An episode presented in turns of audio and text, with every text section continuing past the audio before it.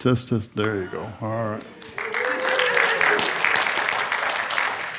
Sorry about that. Anyway, I watched a documentary this week, and there was a 22 year old man who was at a clinic to get an AIDS test.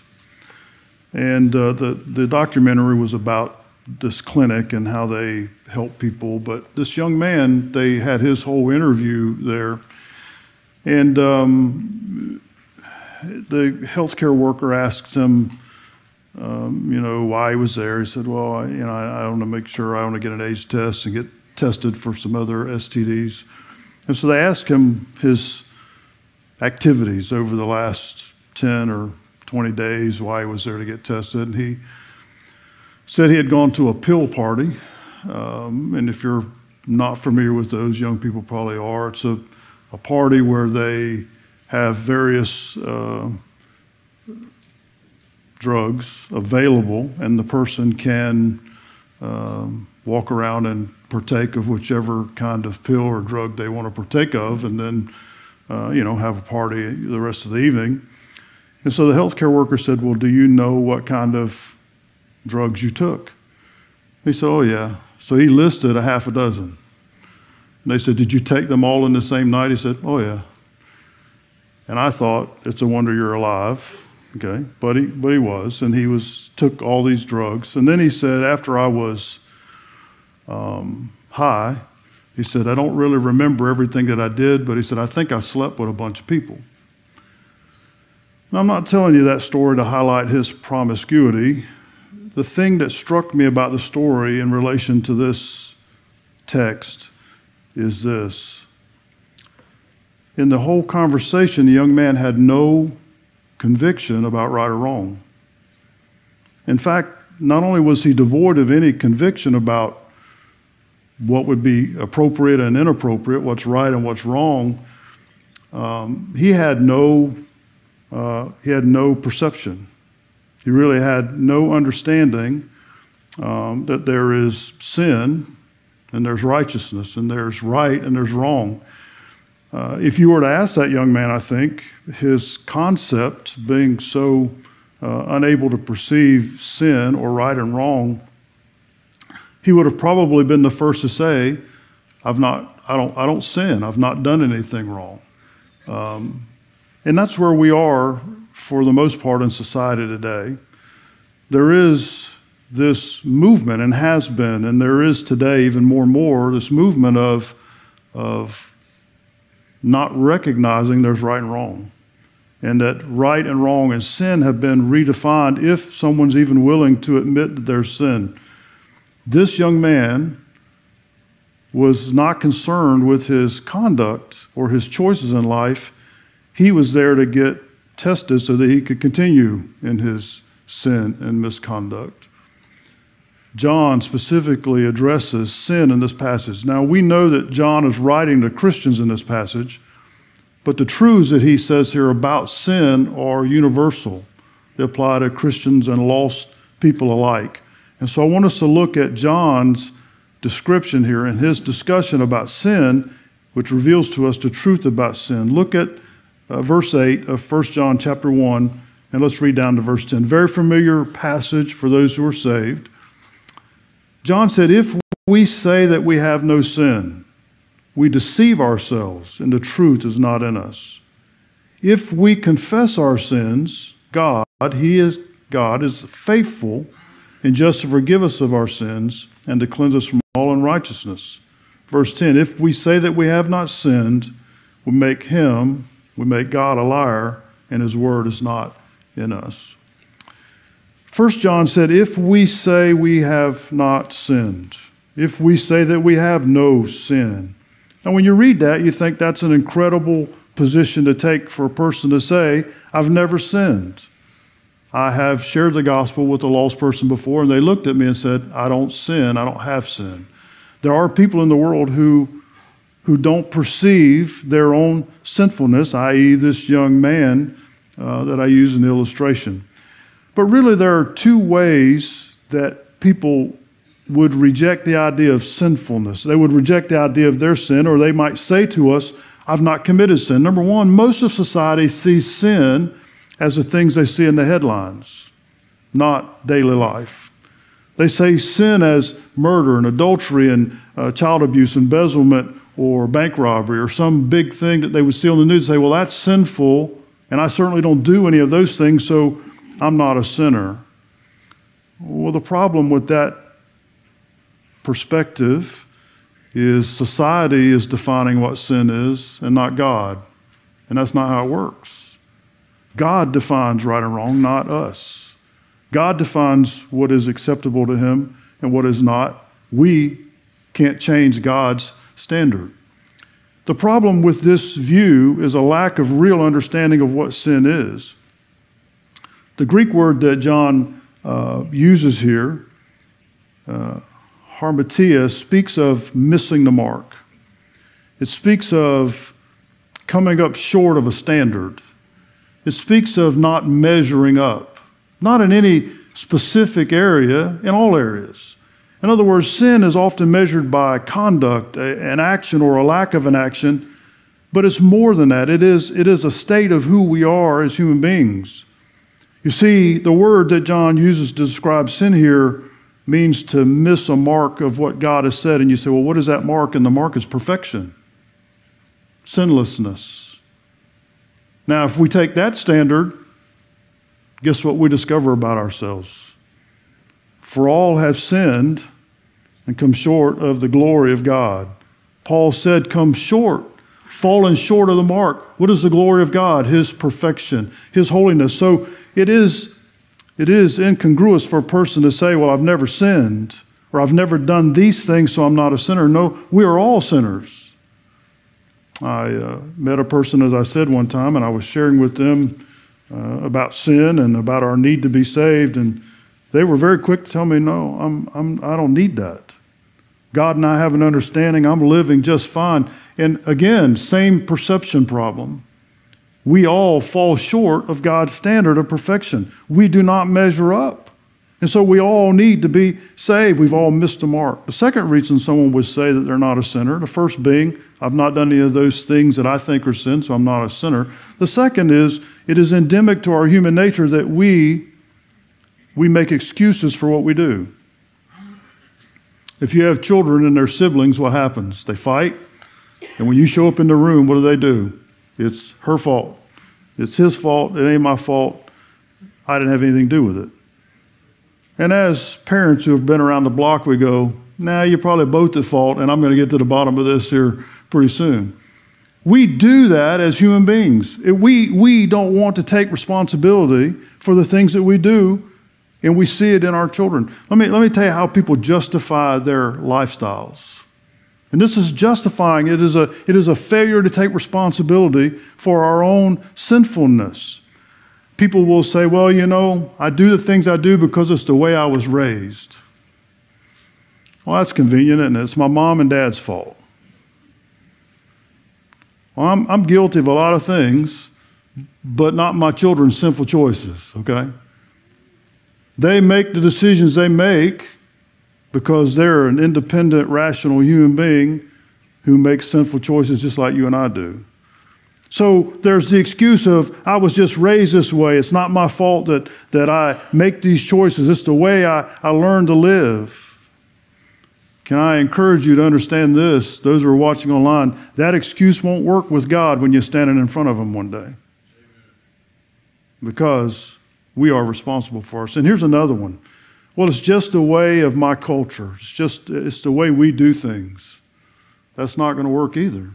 That's not an excuse for disobeying God. That's not an excuse for sin. Here, here's one. It's just the way I am. God made me this way, and so it's God's fault. Man, I've heard that one before. It's just the way I am. It's in my genetics. Are you listening very carefully here? God did not create man to sin. The first man, Adam, was created perfect. You know who sinned? Adam chose to sin. Now, we are born in the likeness of Adam, but you and I cannot blame Adam for our sinful choices. Listen to me, and this is hard. We are responsible. We are responsible. You are responsible for your sin, and I am responsible for mine. Well, I'm not responsible for mine anymore because Jesus took it, but you understand the point, right? I am responsible to God for what I do, and so are you. Here's another one.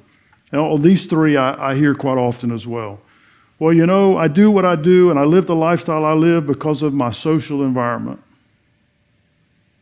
I hear this, I hear this. Inside of every person is goodness. We just got to create an environment for it to come out. No, that's not right either. Inside of every person is badness. And we create laws to keep it from coming out. We're not trying to create environments to get goodness out. We're trying to keep the badness from coming out. So it's not about environment. It's not about economics. I've had people say to me, well, you know, I didn't have all the advantages when I was growing up, and so I am the way I am. Money is no excuse for sin. I've had people say, well, you know, if I was a little more educated, maybe I wouldn't, I wouldn't see life the way I see it. No, education is no excuse for sin or lack thereof. What I'm sharing with you is simply this we cannot make an excuse for our sin. Now, we know, now let, you don't have, we're not doing any confessions here, but you know that in your life, when you've been faced with a choice to sin or not to sin, and you really want to do the thing that you want to do, you make excuses in your own mind. Because I do it. I begin to justify it to myself. Well, you know, this thing's really okay. And if you know the Bible, you start looking for verses to do that. You start going, well, you know, the Bible said, you know, this, that, and the other thing. But no, we are responsible for our sinfulness. So we cannot deny that we're sinners okay? Because we think that we have moved the line, meaning we as a society identify what's right and wrong. And today in society, listen to me, we've called right wrong and wrong right. So we've, we, we think we've moved the line, and that if we don't cross the line that we drew, everything's okay. No, God's line's never moved. God's standards have never moved, and He's not going to move them. And people are going to be held accountable to God for His standards, not ours nor can we abdicate the responsibility for our choices when we know better. When we know there's a God and we know inherently from creation there's a God and the Holy Spirit deals with us. Now, here's the problem, John said in verse 8. If we say that we have no sin for one of these reasons, if we make an excuse or we try to abdicate our responsibility or we say, look, it isn't really sin, we've determined that that lifestyle or this thing isn't wrong, so it isn't sin, John said, We deceive ourselves and the truth is not in us. Does it get any plainer than that? It is self deception. That means to lead oneself astray, to say that we are not sinners. Here's the problem it's a, it's a, it's a progressive issue. If we say we're not sinners, we've deceived ourselves, we've, lead, we, we've led ourselves away from the truth, which then removes us from any, any possibility of getting saved because what's the first step in salvation? God, I'm a sinner according to your standards, not mine, and I'm sorry and I ask you to forgive me. And if a person won't come to the point where they say, I'm a sinner according to God's standards, then they have deceived themselves and they will never come to Christ. They will never get saved. So, what's the answer for sin? Verse 9. If we confess our sins, He is faithful and just to forgive us our sins and to cleanse us from all unrighteousness. This verse is applicable to lost people and saved people alike. You see, when a man or woman who's lost, or a young person, boy or girl, comes to Christ and they make that initial confession God, I am I'm a sinner by nature, and I have purposely sinned. I've transgressed, means I've chosen to break your laws. And God, I'm sorry and ask you to forgive me. There's an initial forgiveness for judgment's sake. Listen very carefully. God has determined to judge all sin. And in that moment of salvation, Jesus Christ forgives my sin, past, present, and every sin I'll commit the rest of my life, it's under the blood. And never again in all of eternity will I be called into court before God to answer for my sin because Jesus paid for them all.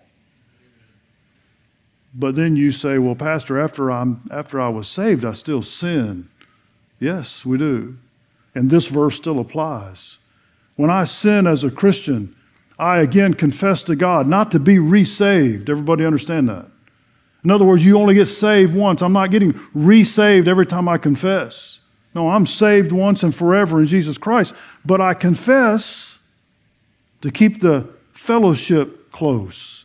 I confess so that my walk with God is not hindered. And the same Jesus who forgave me and saved me is the one who forgives my sin ongoing forever until he gives me a new body and I'm not around sin anymore.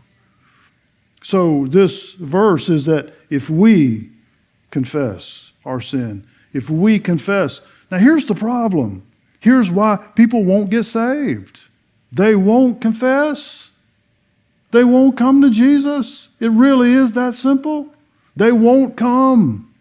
You say, why won't they come? Because they like sin and they like darkness more than light. They like the sin. Why won't the young man in the illustration in the beginning, why won't he get saved? You say, well, maybe nobody's told him. Well, let's just say somebody has told him. Why won't he forsake the lifestyle and the pill parties and all the immorality and the promiscuity? Why won't he come to Jesus and say, Lord, I've sinned against you, the creator of heaven and earth, and God, forgive me? And Jesus will forgive him in an instant. But why won't he come? Why? Because he likes to sin more than he wants to come to Jesus. He likes all that stuff. And the Bible warns us that stuff's going to kill him, and then it's going to doom his soul forever. You see, the world thinks that's judgmentalism. Oh, you Baptist man. No, listen, God loves everybody. But the truth about sin is God hates sin. And John said, if we confess our sin, he will forgive it. Now, there are two bases, two, um, two foundations of why God will forgive our sin when we ask him. And the first one is this right here because of God's faithfulness. Because of God's faithfulness. Throughout the Bible, God has said, Those who come to me and ask for forgiveness, I will, I will surely forgive them. Matter of fact, Romans 10 13, for whosoever shall call upon the name of the Lord, what? shall be saved. Period. So God said, if you come to me and you ask me, I'll save you. So, on what basis can we be sure that we're going to be saved when we ask Him? Because He said He would. God is faithful to His word. God will never fail to do what He said He's going to do. Now, that ought to encourage you and it ought to scare you if you're lost. Because everything God said in the book that He's going to do is going to happen. And if you're on the wrong side of things, it's going to be bad for you. But if you come to Jesus and you ask Him to save you based on His faithfulness, He will save you. And secondly, not only because of His faithfulness, because of His justice. Now you say, well, it's because of His justice that we should be judged. That's true. God is just and He has condemned all sin. However, He also satisfied His justice in Jesus Christ. You see, when Jesus hung on the cross and he shed his blood and he died, he paid the penalty for sin, which was death. And he paid the price for sin. The old gospel song, paid in full. Jesus did it. And so when we come to Jesus and we confess, as John said here, and we say, Lord, I'm sorry, save me from my sin, God's justice has been satisfied, and He can forgive me, and He can forgive you, and still be just in doing it because His law has been met. You can come to Jesus. You can come to Him and ask Him to forgive you, no matter where you are in life, no matter what you're doing, and He'll forgive you. But you have to come and you have to ask Him. Now, the last thing John said in this verses here in verse 10, he said this. He repeated it again. He said, If we say that we have not sinned, we make him a liar and his word is not in us. If we say that we have no inherent sin, if we say that our acts of disobedience are not sin, and if we reject our responsibility for sin, then we are in essence calling God a liar. And we are in essence setting ourselves against God and saying, You say I'm a sinner, I say I'm not a sinner, so there we are. That's not going to work out well for you. You understand? You say, Well, Pastor, I'm not sure I agree with you. You don't have to agree with me. You are calling God a liar if you reject what the Bible's saying right here. Listen very carefully. All of God's dealings with man since the Garden of Eden have been to reconcile us to himself. Think about it. He instituted a sacrificial system right there with Adam and Eve that they passed on to their boys to be able to approach him. After the flood, he calls Abraham and creates a nation called Israel, gives them the law, gives them a sacrificial system, a temple, a, a tabernacle, a temple. Well, all, and listen, all of that stuff, all the, all the uh, uh, ceremonial laws of Israel that you go back and you read in the Old Testament, which is such fantastic reading, by the way, uh, all that stuff. You know what it did? It pointed to Jesus. It was a picture of that final sacrifice who would come. Jesus came, He died on the cross. The church was born, and we have the gospel today. What is God doing? He's pleading with men and women to come to Him and be saved. God has done all He can and all that needs to be done to reconcile us to Himself. What's the message to the lost today? Very quickly, listen to me. If you're lost, if you're watching online or you're in this building and you know that you're not saved, you know you've never prayed and confessed your sin to God and asked Him to save you, you are guilty before God because we all are. And listen, understand what the standard is. The standard is not just in a single act of disobedience, it is in our very nature that we are separated from God by our sin. If you've been less than the father you were to be, you're a sinner. If you've been less than the wife and mother you were to be, you're a sinner. If you've been less than the son or daughter or child that you should have been growing up, you're a sinner. If you've been less than the employee you should have been at work, if you've been less than the citizen you should be in a country, you are a sinner. Do you understand? Because we don't measure up. So the answer is the good news is Jesus will forgive you. Paul said in Romans 10 9 and 10, if we will confess with our mouth Lord Jesus and believe in our heart that God raised him from the dead, you shall be saved. For with the heart man believes unto righteousness, and with the mouth confession is made unto salvation. You shall be saved. There's no reason, there's no reason for you to hear the message of God's word today and not be saved, other than your own hard heart and rebellion. And I, I plead with you not to do that. In fact, right now, if you're lost, you ought to pray to receive Jesus right now. You say, oh, but you're not done. I don't care. You ought to get saved right now.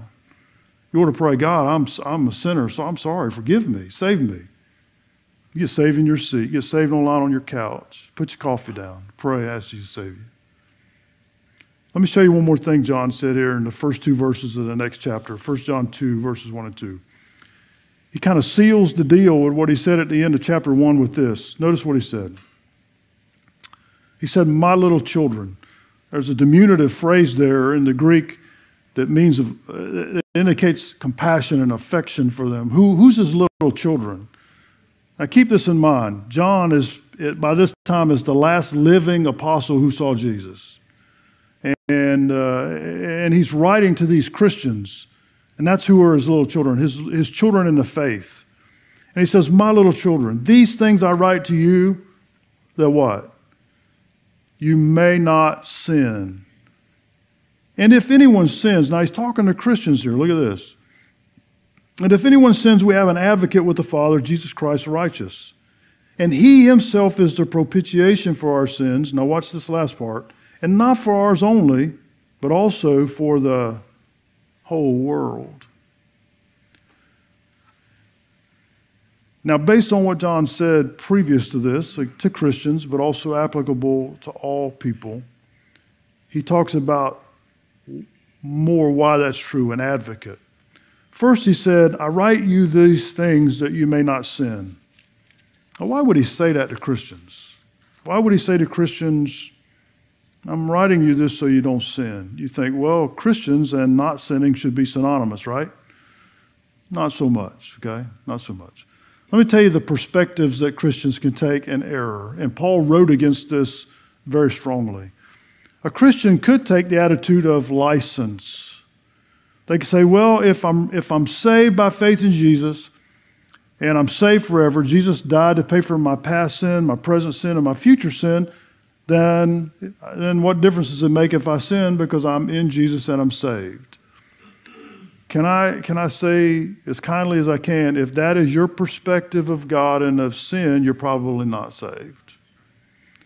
Paul said, God forbid that we take the gospel as a license to sin. I'm saved and I'm going to heaven so I can do whatever I want to. That's not biblical, and that's not in the whole idea of being saved. Secondly, not only can we say license, but as Christians, we can get we can get so used to our Christian lifestyle that we begin to think sin is not such a big deal.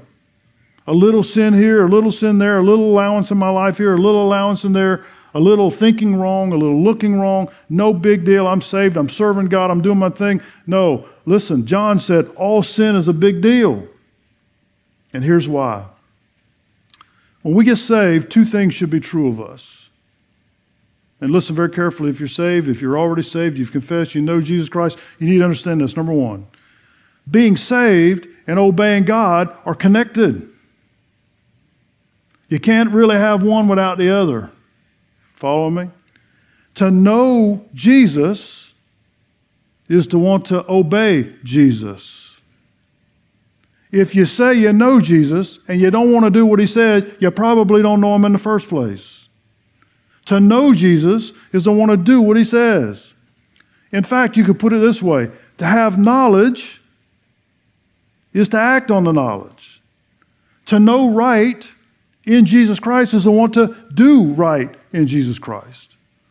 In fact, it should be this way I am grieved when I fail God. I'm grieved when I sin because I know that sin offends God and I don't want to offend Him. Now, if that's the compassion of your heart and the passion of your spiritual life, then that's where you ought to be. Sin should bother us. John said, I wrote this, little children, that you may not sin. There's a second thing ought to be true. Not only when we know Jesus should we want to be like Jesus, but we should want to emulate Jesus. We should want our life to be like his life. Well, what was the life of Jesus like? Perfect obedience to the Father in every area of life. That should be our desire. Now, I am fully cognizant of how hard that is. And I, and I don't make light of how hard it is. But that does not mean it should not be our goal.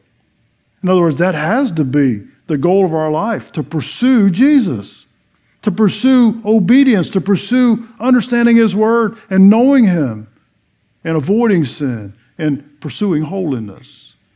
You say, well, you know, Pastor, I fail a lot. Well, join the crowd. But Jesus forgives a lot, right? Amen?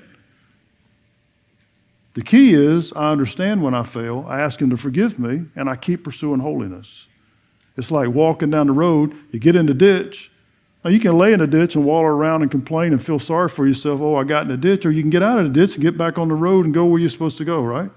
I just refuse to stay in the ditch. How about you? Oh, I get in the ditch. You know, you fall in the ditch, you, you, you, you know, whatever it is you do, you, you sin. You confess, God, I hate that. I hate it when I do that, and I'm sorry. And you get back on the road and you keep going. That's what John's asking them to do. Now, he says two things in, in, in the end here that's really good. He says this number one. Number one, he said, here's why we should avoid sin and pursue holiness. And he said, and, and when we sin, when we fail, John says here that we're going to fail. He says there's two important things. Number one, we have an advocate. An advocate. Now, I don't have time to fully unpack all that, but it is the word paraclete or parakletos. We find it throughout the New Testament. It means, it means in its most basic form, one who comes alongside to help you. Well, I like that. In other words, when I sin, I got a helper. Matter of fact, I have, I have two of them. I got one living in me, the Holy Spirit, and I got one in heaven standing next to the Father. Now, that's pretty covered right there, let me tell you. Because when I sin here, the one that's living in me starts poking me in the chest, right? So, hey, you just went in the ditch. Get, get, you know, get back on the road. And so when I get that conviction, I go, Lord, I just sinned and I'm sorry. Now, the first helper convicted me, and then the second helper, the advocate that John's talking about here, is standing in front of the Father and goes, I took care of that. It's okay. And the idea is this I have, listen, uh, one who comes alongside to help. The idea in the original is a friend who stands up for us, one who stands up for our cause and says, I'm for them. You could, you could apply the court of law where you have an advocate who, who speaks for us. We have Jesus in heaven at the right hand of the Father pleading my cause all day long, pleading my, pleading my case all day long. Because when I failed, Jesus said, I already paid for that sin, already got it covered, already took care of it. We have an advocate with the Father. And then he went on to say that Jesus is our propitiation. Uh, the word means to satisfy uh, or appeasement of wrath or judgment. Jesus can be our advocate because he satisfied the wrath of the Father against all sin and against all my sin and against all your sin. Not for yours and mine only who are saved, but for who? For the whole world. You know what that means? The sacrifice of Jesus on the cross is sufficient to pay for the sin of the whole world if a person will simply come to Jesus and ask him for forgiveness. That's what it means. The truth about sin. The world, which is led by Satan, is a lie. And Satan is a liar, and Jesus said he's the father of all liars. The world and society will tell you, young people, and us old people too, that, you know, what used to be looked at as wrong, we'll just move it over here and now it's not wrong anymore. And then we'll move it some more and it's not wrong anymore.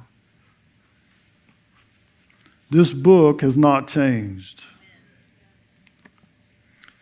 What God calls sin is sin. And we can't say anything different. The truth about sin is God loves you and He'll forgive it. But you got to ask Him. And you got to be willing to turn away from it and give it up. If you love darkness more than you love light, you're going to end up in hell. That's where you're going to end up. If you walk away from Jesus and you pursue the sin of this life, and I don't care what sin it is, you pick one. If you pursue that lifestyle, it's going to doom your soul. And God loves you, and you don't have to go down that road.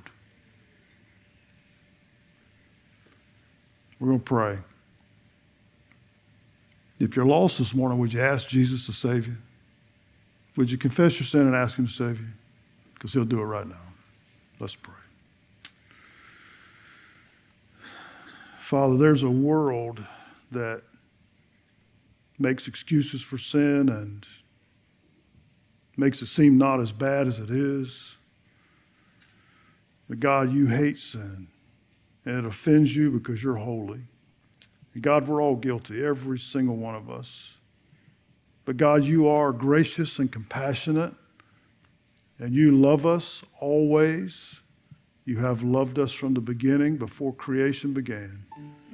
And God, you will save anybody who will ask this morning. And I pray right now, if there's somebody in this room who is without Christ, that Lord, right now, right now from their seat, they'll cry out to you and say, God, I'm a lost man. I'm a lost woman. I'm a sinner. God, I ask you to forgive me. I believe, Jesus, you died on that cross and paid for my sin, and you rose again the third day and God, I ask you to forgive me and save my soul. God, you will save anybody who will ask. God, help us as your children that we might not sin, that we might pursue holiness. That God, you would convict us of wrong thinking and wrong seeing and wrong ideas and wrong purposes and wrong actions. God, not because we think they're right or wrong, but because you define how we should live. Bless us to have a passion for pursuing holiness and serving you. And we pray it in Jesus' name. Amen. As we stand, if I can pray with you, if you have questions and you need help, I'll be right down front. You come on the first verse. I hear the Savior say,